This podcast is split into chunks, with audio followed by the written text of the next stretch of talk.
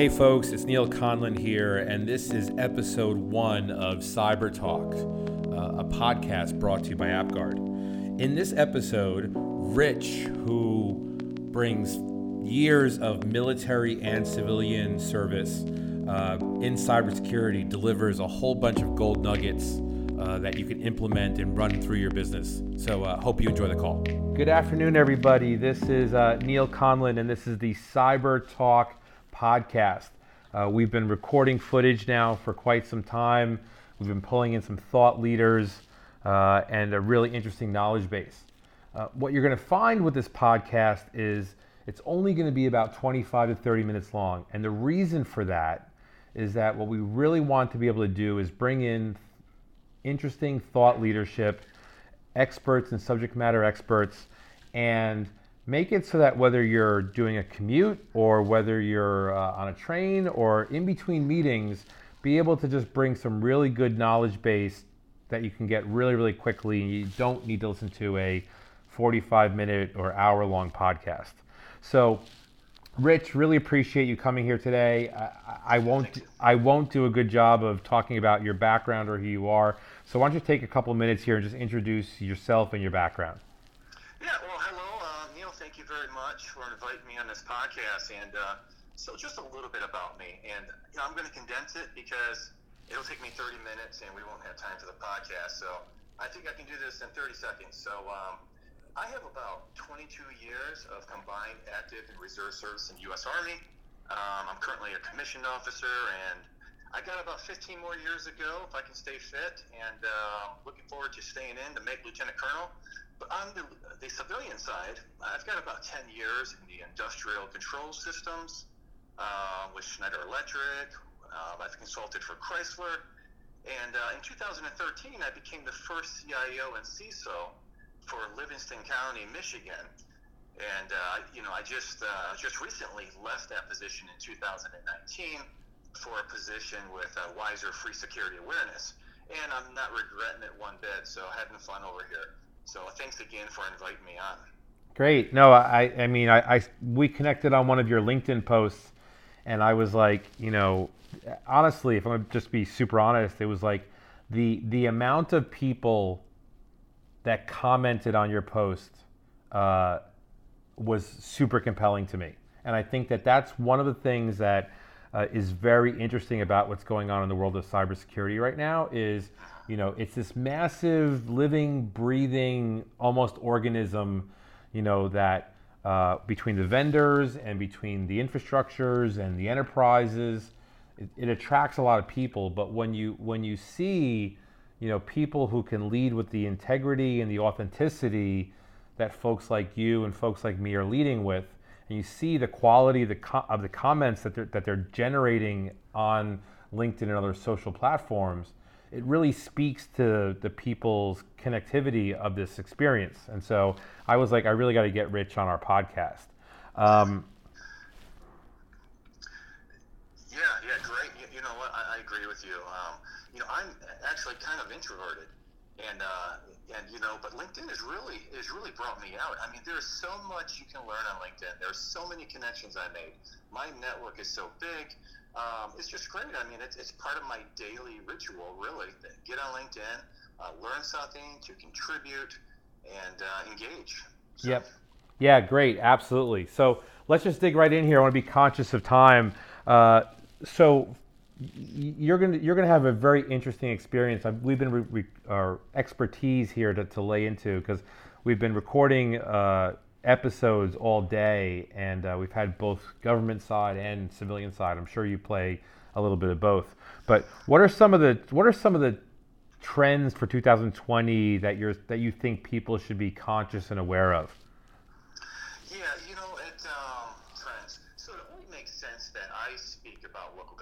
Six and a half years there, and I'm most familiar with it today. So, uh, you know, you know, we both got to admit local government has not had a good year in 2019, not at all. Sure. Right? Uh, phishing, EC attacks, ransomware, and uh, local government is an easy target. You know, and that's uh, but that's a whole other conversation. So. There's this frenzy in local government uh, now with the upcoming election And, you know, I dealt with a lot of elected officials. Uh, they're very concerned, they're on guard. And the ones I interact with, you know, they've been, you know, pretty diligent. They're, they're upgrading their technologies, they're segmenting networks, they're, they're getting back, uh, backups in place and multiple ISPs. But, you know, it's too easy for me to sit here today and say, hey, uh, local government is going to continue to see increased ransomware, increased BECs, and phishing attacks, uh, because it is true. Uh, and there's certainly going to be more attempts, in my opinion. But uh, you know, because the bad guys are going to keep going to that well until it's dry. That's just the way it works, right? But um, besides that, seeing those increases, um, here's what concerns me the most. And I don't see many people talking about it. Um, it is, you know, they focus on technology, uh, but I don't see much focus on that insider threat, right? So, um, you know, it, it happens a lot. We build up our defenses in one area, the enemy looks for another way in. And so, you know, in the military, the infantry, we call this a flank move. They, they come around the side. Now they hit us from the sides. And, and I believe, uh, you know, I, I'm hoping this doesn't happen uh, with the election, but, um, you know, the, the insider threat really needs a lot of attention. Yep. And uh, hopefully that doesn't become a trend. So let me put this in perspective by, by asking a question. So, um, I think you have a little bit of background in the government as well. Um, would a nation state or a cyber criminal would they have an easier time converting a, a career FBI agent as a spy or a, local government underpaid IT technician? So you know, I think the answer is obvious. You know, one is more vulnerable than the other. But you know, these FBI agents. You take Robert Hanssen, for example. He was an FBI agent who spied for Russia. I got to hear about this guy every year when I go through training. Um, he spied for Russia from 1979 to 2001, and uh, you know they say that he did more damage to the intelligence and, and entire than anybody in U.S. history. So I think that the bad guys can turn a career FBI agent bad. Think how easy it is to turn a local government employee. And so that's what I'm kind of concerned about. Um, you, you, know, will it become a trend? But I, I, think it's something we need to watch out for. And so um, you, may, you may ask, you know, so um, you know, you, you, know, how would you even um, approach this? And, and I think that you approach mitigating insider threat by uh, by educating your users. Um, you know, because um, you know if, if, we educate our users, they become sensors and they're on the lookout for insider mm. threats. So uh, I think this should be a big part of cybersecurity awareness. Hopefully, we see a trend towards uh, you know government um, um, really embracing cybersecurity in the future. Yeah, I mean, I mean, one of the things that that I think is super interesting is, you know, in, in a formal life, I was studying and educating people on uh, digital transformation.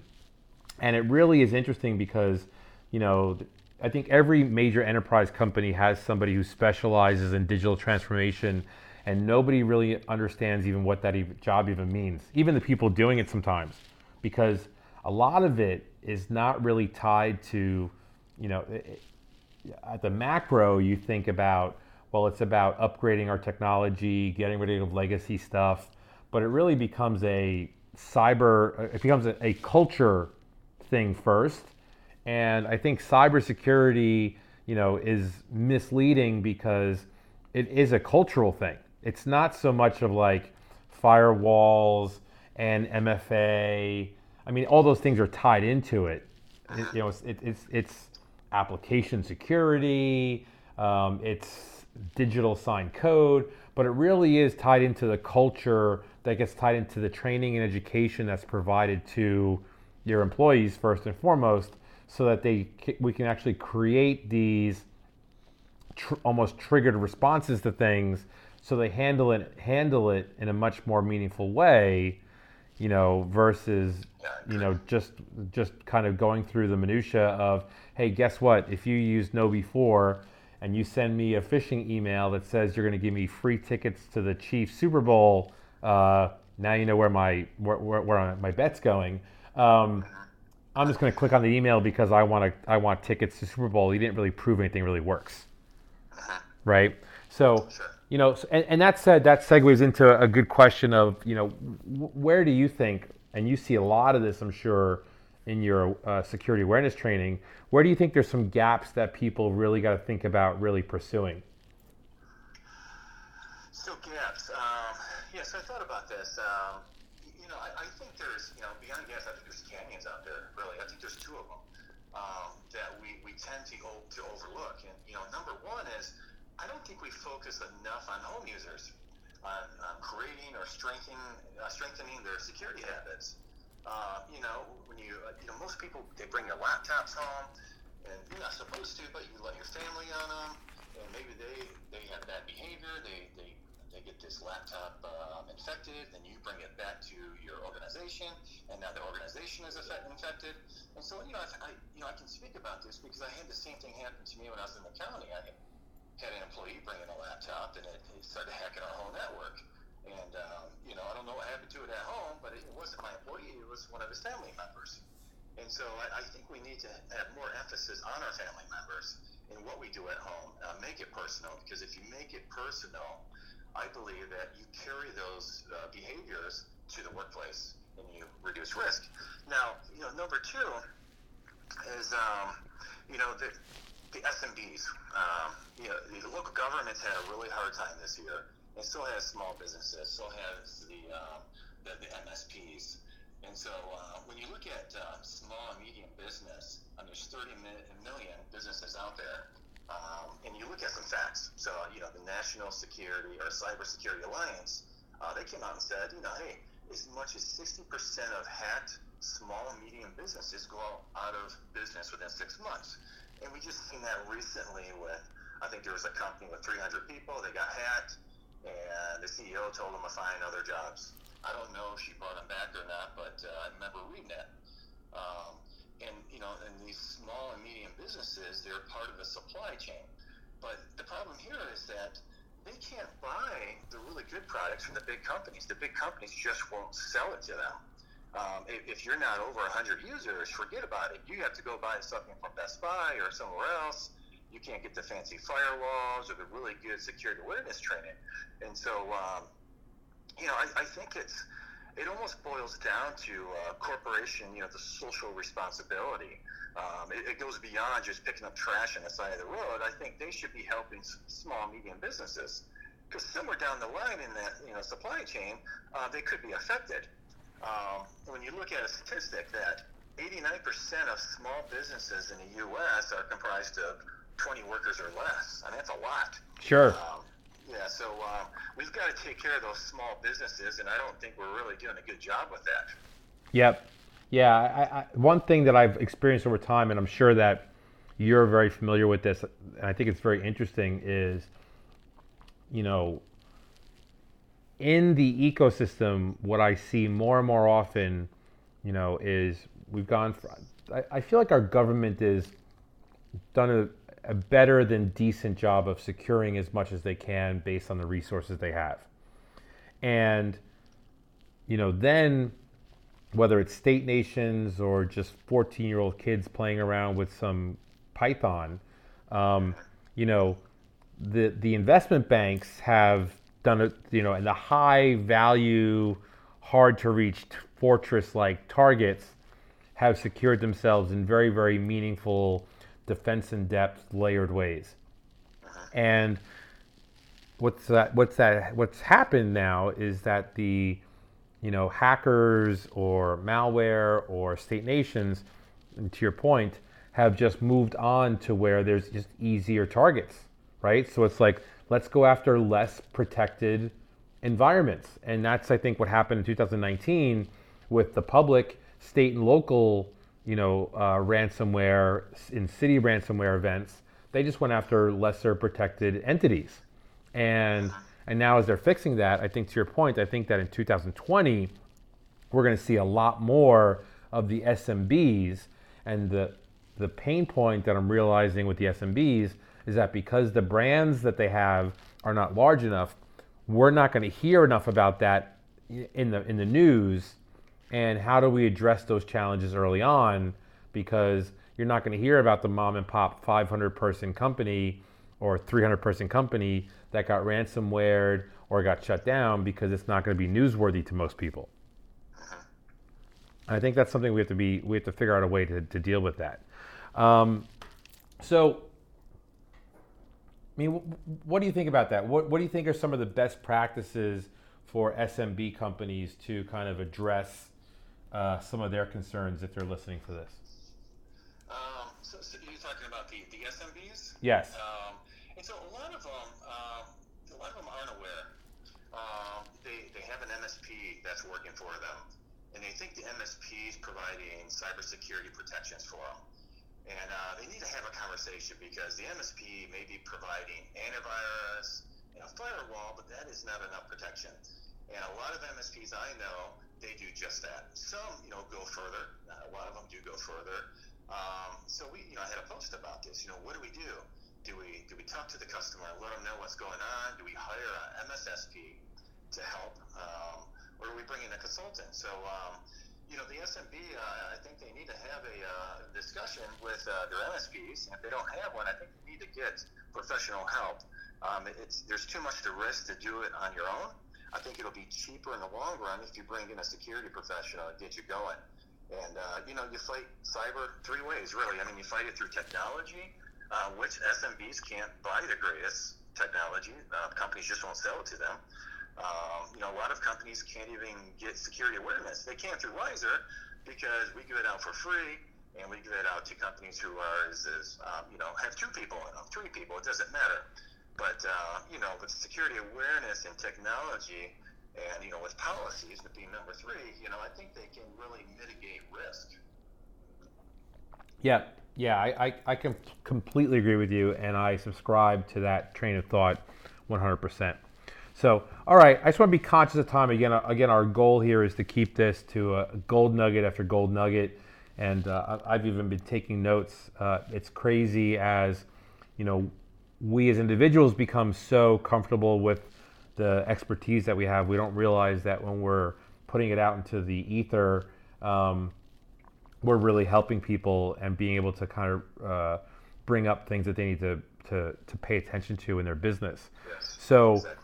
Um, you know, what are some of the cyber tools and what are some of the, some of the advice if someone's sitting here like, all right, well, what's the one takeaway I want to walk away from this thing? What should I be focusing on? What, what, where would you lead them?